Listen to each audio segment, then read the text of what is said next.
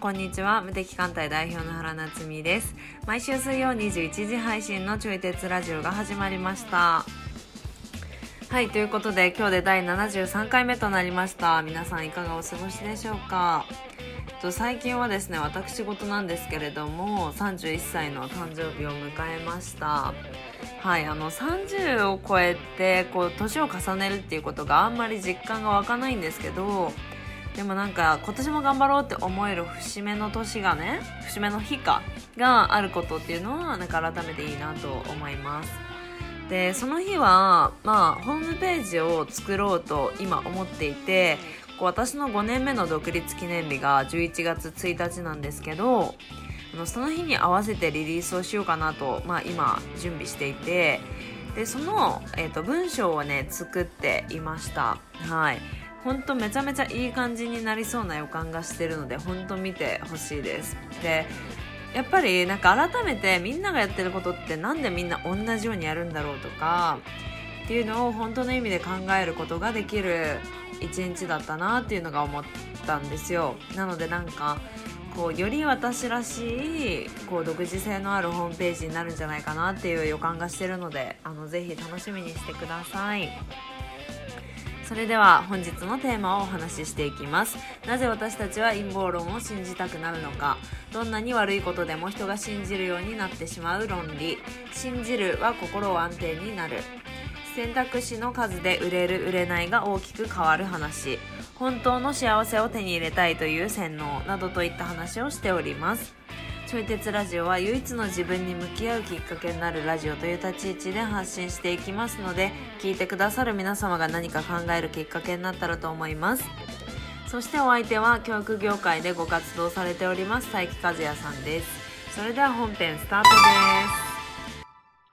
なんかね、東北の震災の時になかなか面白いこと言ってる人がいて、うん。あの、えーっとね、どうだったかな？なんか中国だかアメリカだかロシアかとかが、はい。あの、地球の大気圏のうん。あたりに、あの、電離層っていう空気の分子がこう電離して存在してる層があるのね。はいはい。だからイ、イオンで存在してる層があって、うん。で、そこになんか特定の周波数を持った、あれだから音波かなんかをこうぶつけると、はい。そこでこう共鳴反応を起こして、で、その共鳴反応を起こすとエネルギーが倍増するんよね。こう物理学の話では。うんうん、はい。で、そのエネルギーが倍増したやつがまた地球に戻ってきて、うん、で、その戻ってきた、あの、特定の周波数のエネルギーが、こう、大地に刺激を与えて地震を起こしたみたいなこと言ってはる、その陰謀論的な、ね、話。はいはい。いや、すごいなと思う。確かにね、共共振の原理ってものすごい大きい力を生み出すから、はい。なんか、ちょっと物理とか知ってる人だったら、うん、そうかもって思っちゃう話ではあると思うね。うん、逆に知ってる人がそうかもって思うですね。うん、そうそうそうそうそう。うんうん。うん。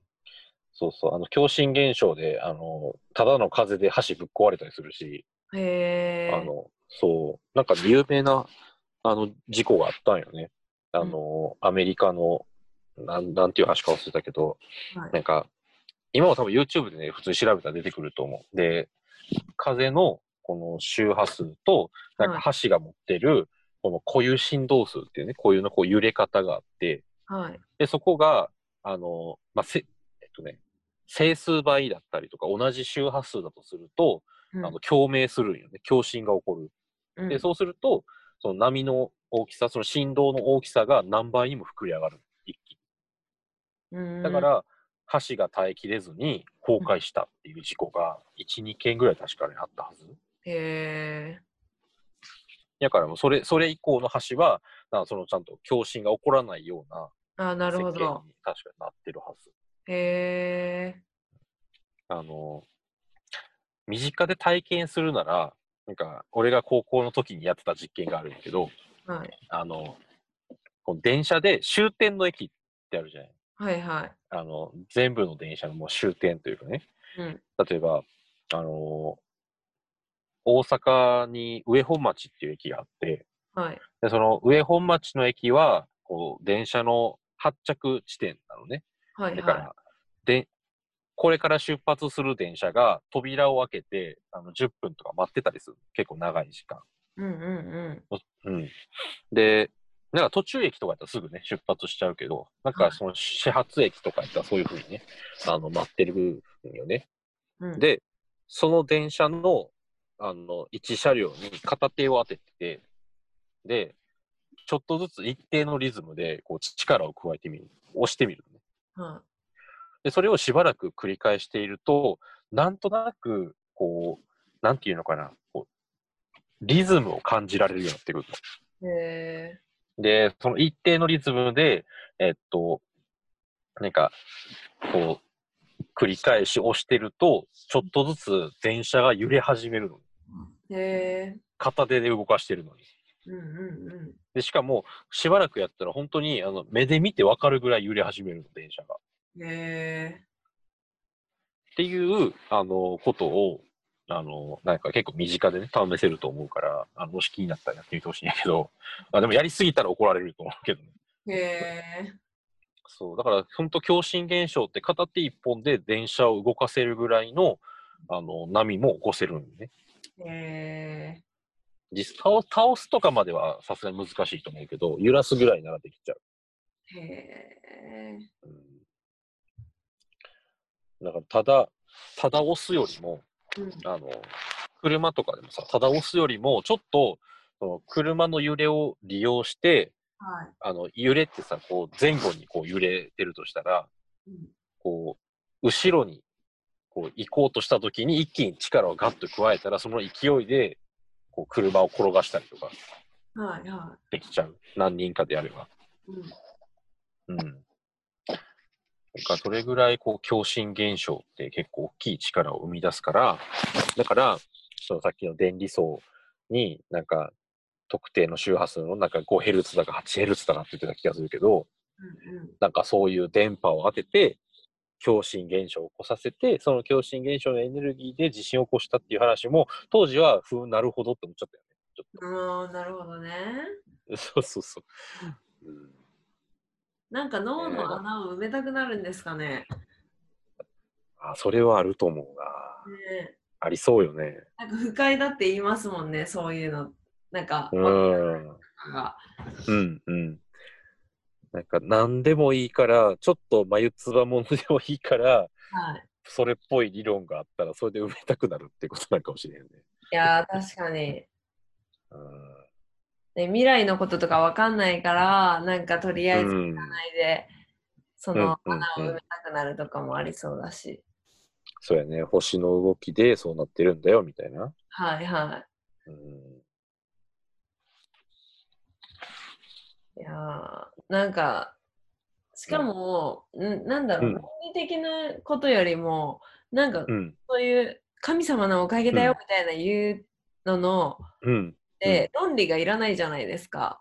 うん。本人が納得すれば、そうじゃない。うんうんうんむしろそういう論理みたいなね。神様論理みたいな。そのパワーってめっちゃ強いから、うんだからななんで言うんだろうな。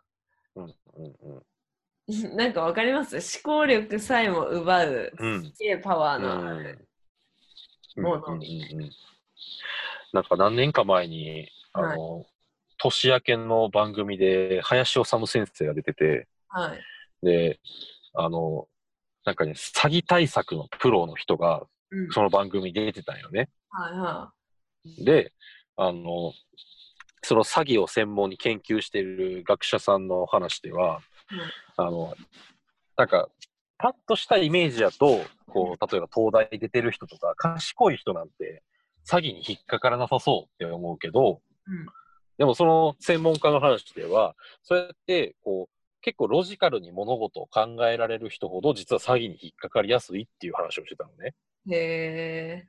で、どういうことやっていうのを突っ込んで聞いてみると、はい。あの、頭がいい人ってうん、普段からこうロジカルに考えてるから、はい。だから、そのロジックを超えるもっともらしいロジックを突きつけられてしまうと納得しちゃうんやって。なるほどなそう。だから、あの、学校で学んできたような、こう、論理を、あの、なんか例えばその神様のおぼし飯だよとかっていうのをちゃんと緻密に論理を組み立てて伝えると、むしろ熱心に信じるんやって、そっちの方が。へえ。だから言ってみたら、その学校の勉強で習ってきたことの論理を強く信じやすいから、学校の勉強を楽しめるっていう。なるほど。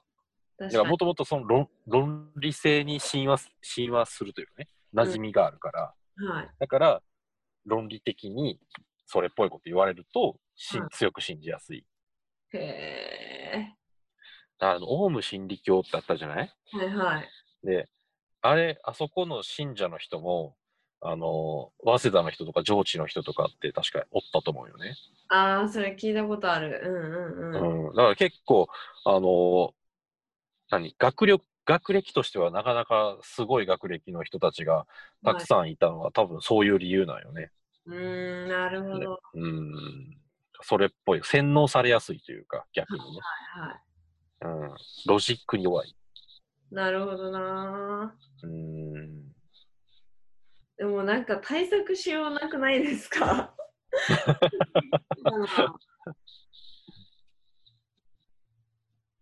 うん。対策ね。対策はどうしたらいいんやろうね。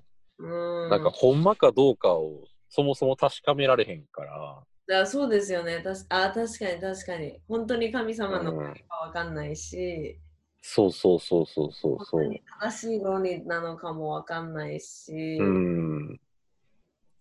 でしかも、自分が今まで信じてた論理が揺らいでしまうと、はい。なんかもう、検証できなくなっちゃう。それこそ思考停止というかさ、はいはい。なんか本当に今まで信じてたこれって合ってたのかみたいなっていう疑問が思い浮かんでしまうと、もはい。う、なんか脳みそがまっさらになっちゃう。確かに。なんか何を信じていいのか分かんなくなっちゃうから、目の前でもっともらしいこと言ってる人のことを信じちゃう。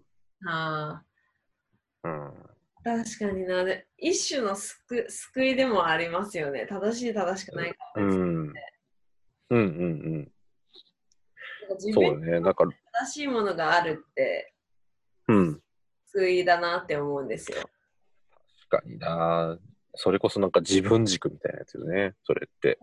でも、自分にとって。うん。それこそ、さっきの宗教の話もそうだし、神様うの話ん。もそうだし、うん。なんか自分の内側からは答えが出ないものが絶対あるじゃないですか。うんうんうん。それこそ未来のこととか、うん。あのしかも他他人軸のこととか。うん。うん。で、そこに、うん。この人の意見聞いとけば大丈夫みたいなうん。ものがある人って、うん。まあ、一見信心深いのかもしれないですけど、うん。うん。言い換えればその人の言うことをその人の中で正しいと思って取り組んだら、うん。うん。正しいものにさせる力はあるじゃないですか。うん。うん。確かに。確率論なんで分かんないですけどね。そこにうんうんうん自分の脳をこうセットアップしてうん。でしかもなんかこの人の言ってることだから大丈夫って言ってるから未来は不安、確実なんだけどそれにうん向かって頑張れるみたいな。うん。うん。うん。だからうん。なんか信じてる方がな、うん方がっていう言い方あれですけど信じるものがある人は、うん。なんだかんだ心は安定してんのかなみたいな。いや、そうね。それは思う。信じるものは救われるよな。いやー、ほんとそうですね。信じるもの救われますよ。それが正しいかどうかではなくて、はい。なんか間違ったことであっても信じてれば心は安定しちゃう。うん。うん。だって、例えばあの、不実なものだから正しい正しくないじゃないじゃないですか。うん、本来はね。本来は。うん。そうね。うん。うん。でと思いました。うんうんうんうん。うん。今、あの、親子に関わってるけどさ、はい。だけど、あの、なんか学校に行かなければならない。学校に行くと安心みたいなのも同じ類のもので、うん。なんか学校に行くことを信じ込んでると、まあ、が子供が学校に行ってくれると安心するけど、はい。でも子供が学校に行かなくなると不安定になっちゃうんだよね。うん。でも、なんか学校に行ったから人生うまくいくわけじゃないし、うん。でも学校に行かなかったから人生がなんか悪くなるわけでもなくて、うん。なんか、あの、ただ、その学校に行くことが将来の安泰につながるんだっていう、なんかもう、信仰心みたいうんなもの。でもその信仰心を持ってると、安心する。うんうん。っていうのは、なんか子育ての部分でも大いにあるなと思いながら、ちょっと話を聞いてた。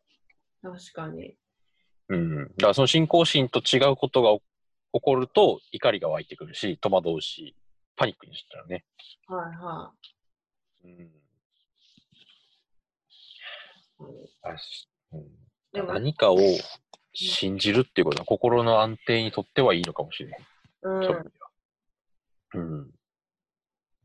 でも正しいか正しくないのかなんて分かんない事柄にそういうの多いうん。ですね。うん。うん。うん。うん。そうやね。まだ解明されてないこととかね。はうん。なんか軸がある、なんだろう、うん。答えを出してもらってるとか、まあ、例えば、うん大学まで行くのが、うんい。わゆるいいらしいみたいな、うん。なんかまあモデルケースがあったからこそ進うんんでき。うん。た部分はあるけど、うん。だけど、なんか、どんな未来でも選んでいいって言われたら、確かに子供うん。たちは何も選べなかったのかもなとか思ったり、ん？もう一回もう一回。選べうん。次、何でもいいですよ。あなたの人生、うん。いいにしてくださいね。ってなっうん。うん。逆に選べなかったかもって思う。ああ、そうね。はい。うん。何、どんな人生でもいいなら逆に選べないわ、確かに。はい。うん。確かにな。うん。なんかある程度、もうレールが決まってるからこそ、はいまあその周辺の領域にしようかっていうふうにこう選択ができる。はいはい。そうそうそうそう。うん。最初から選択肢が絞られてるから選べるっていうか。はい。だからそれは嫌とか、そういう反応も生まれるし。はい、はい。うん、うん、うん。あの、ジャムの実験の話はいと同じやね。あの、デパ地下のジャム売り場の実験の話。え、何ですか？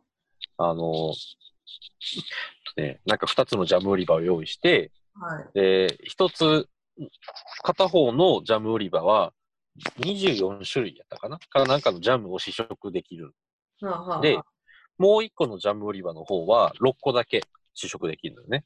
いはで、それぞれその試食しする人のかあの割合を調べたら、うんと24種類ある方は、試食する人、通りがかった人のうち、試食した人が50%近く確かいったはずなんよね。い。はいはい。だから結構試食された。うんで、も、6種類しかない方は20何パーかにとどまったんよね。うんうだからあんま試食されなかったと。ん。はそう。でも実際の、あの、買う確率をかん、あの、カウントしてみたら、あの、24種類あった方は、その50%の人は試食したんやけど、結局そのうちの10%ぐらいの人しか買わへんかったらしいよね。い。へえ。だけど、6種類だった方は、あの試食する人が20数パーセントだったけれども、そのうちの半分ぐらいの人が購入したんよ。へえ。だから結局、あの試食はあの種類が多い方がいいんやけど、買うってなったら、つまり決断するんだったら、やっぱ種類が少ない方が決断しやすいっていう話だよね、これ。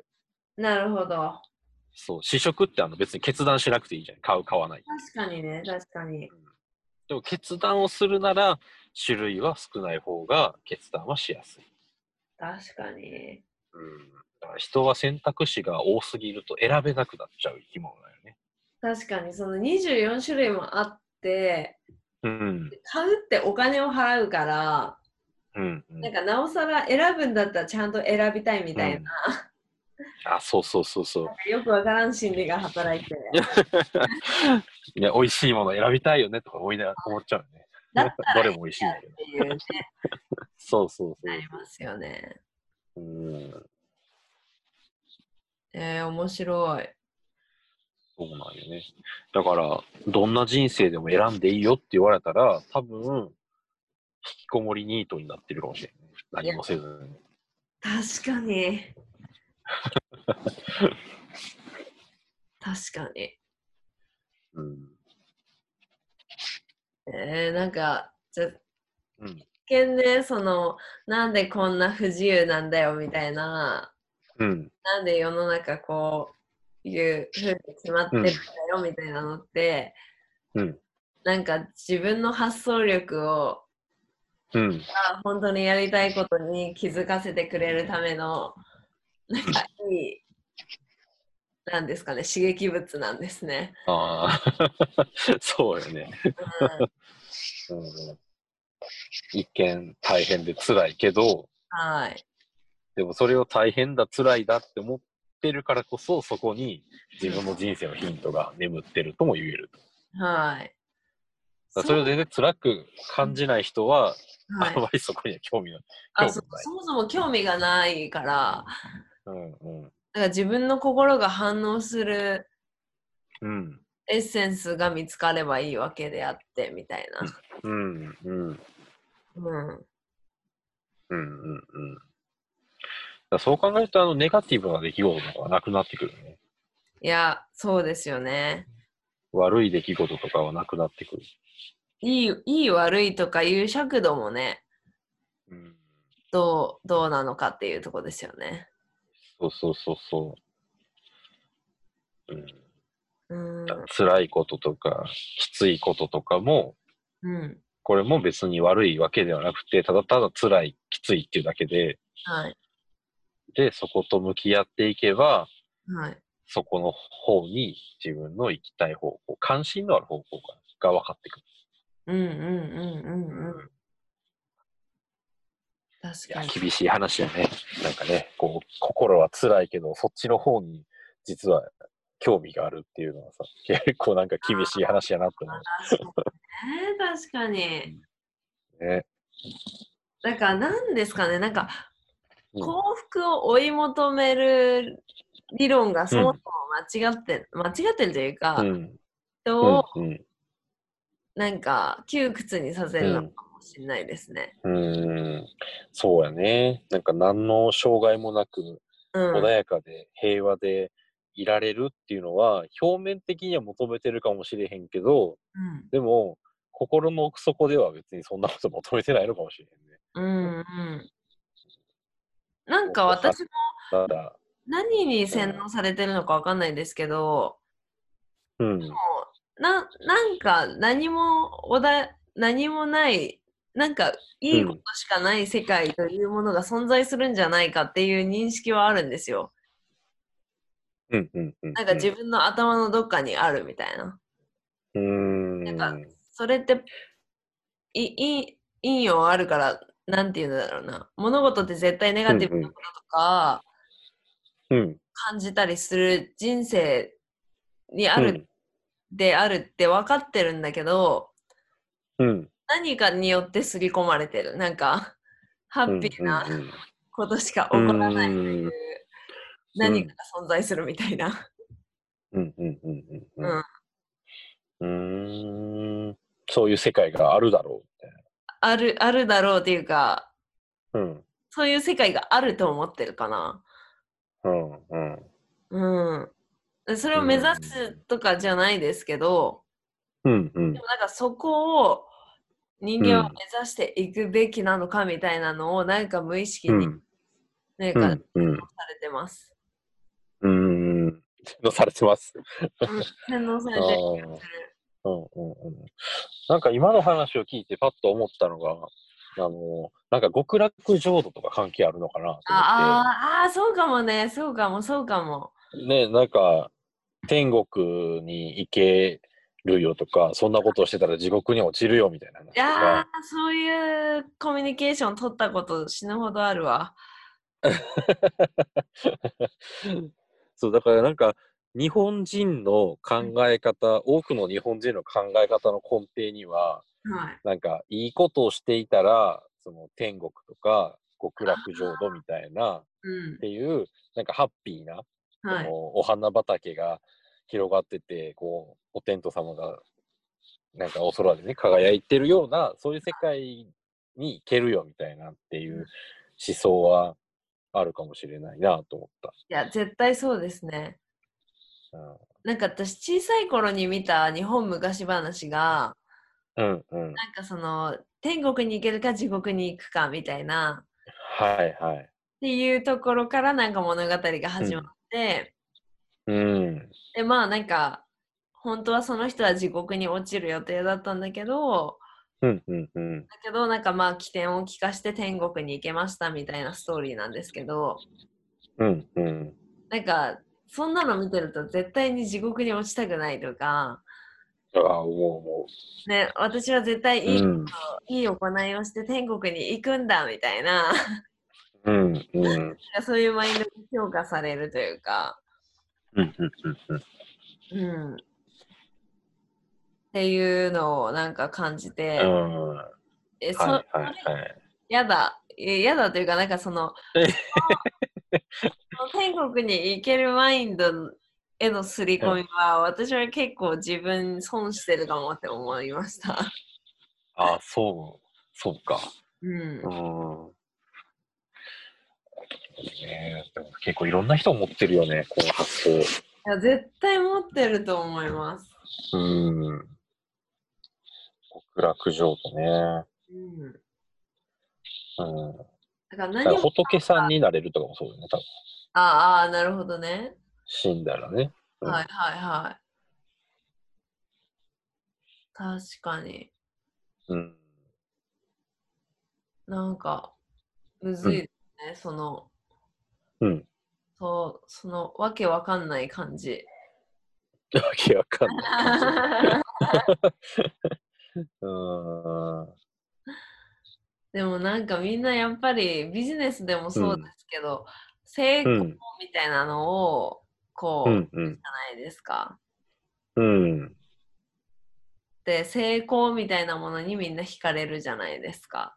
うん。うん。でもその漠然とした何かでも人ってうん。なんかこう欲しくなったりとか、うん。未来になるんだったらってう。思うんことがあるんだと思うと、なんか人のうん。それこそね自分にとって、うん。まあそれこそ成功とかを向き合っていかないと、うん。うん。簡単にうん。ますよね。うん。いや、本当に。うんいや、そうなんよね。うんなんか、その根、その考え方の根源とかをたどっていくと、はい。なんか、なんでそういう経緯で、その成功とかを求めるようになったのかっていうのも、なんかもしかしたら分かってくるのかもなって思ったりもする。うんうんうん。うん、なんか、うーん、なんかお金持ちがいいよねっていうのは、なんかちょっとテレビの刷り込みが入ってるような気がする。あなんかテレビ番組でもさ、こうセレブっていう言葉が結構流行ったんじゃない？今もあるかもしれんけど。あ。うんで、そのセレブっていう言葉って、なんか俺は最初テレビで確かね、聞いたよね。うんうんうん。なんか、こう豪邸を紹介したりとか、確かに。なんかプール付きのね、家だったりとか、なんかすごいこう高級な外車を乗り回してるとかさ、はい。お手伝いさんがいる。なんかそういう、こう、生活が紹介されてて、で、それの、なんか、例えば、建築にかかった費用はこれぐらいですとか、うん。なんか資産がこれぐらいですみたいなことをバーンってこう言われて、でもはいすげえって思っちゃうと、うんなんかそこに行くのが成功なんだみたいなのがすり込まれちゃうような気がす確かに。る。うん、お金を稼げれば幸せというか、まあ、うんセレブにはなれるよみたいな。うんうんうんうん。うん。そこで刷り込まれた感は。あった。うん私はあれで電気をすごい読んでたんですけど小さい頃てか本を読む習慣があって、うん。ででまあ、漫画の電気とかあるじゃないですか。はいはい、あるある。で、ああいうのって、もうストーリー設計が絶対にうん有名になったとか、うん。なんかそういうとこがゴールになってるんじゃないですか。うん成功しましたみたいな。はいはい。とか、世の中にこんな幸せを与えましたとか、まあ、だからこそなんですみたいな。うんうんうんだ。からなんかそういうルートをたどらなきゃいけないみたいな。ああ、ああ。なるほどね。人生の勝者みたいな。そうそうそう、なんかど努力をするじゃないですか、絶対に。そうね。結果を出していくうん。っていうルートをなんかたどんなきゃいけないみたいな。はいはいはい。で、なんか多分絶対その、うん。こう小学生が共感するうん。でってなってると、はしょられてるうんところはめちゃくちゃあるけど、うん。なんか残ってる部分ってなんかワンパターンじゃないですか。そうやね。確かに。確かに。そうそう、なんかそういう部分うん。うん。が、努力は報われる的な。そう、努力は報われる的な。うん。なんか絶対そんな一文で片付けられる状態じゃないんだけど、でも、あのうん。努力は報われるっていう、うん。したいがための情報だけが残ってるみたいな。うん。うん。うん。うん。で、それ確をかにな。し、し、うん。っていうか、それに飲まれてる自分みたいな。うん。うん。うん。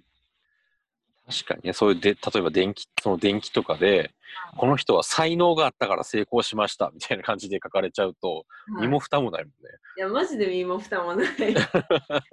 なんか、こう、努力したからここまでいけたんですよって言われたら、なんか自分もいけるかもしれんとか、そうそうそうそう。なんか思いたいというか、思えるというか。うん。うん刷り込みの力って意外にすごいですね。いや、そうね。意外と影響を受けているうんうんって思いました。うん。うん。確かになでも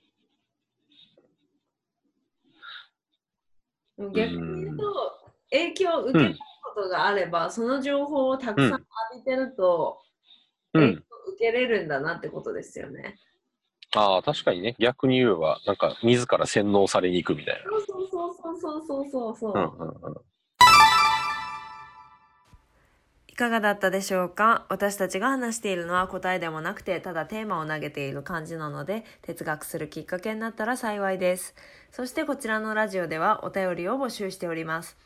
私原と和也さんへの質問やご意見などお待ちしております。フォームがあるのでそちらから送信してください。来週も水曜21時にお会いできることを楽しみにしております。ではさようなら。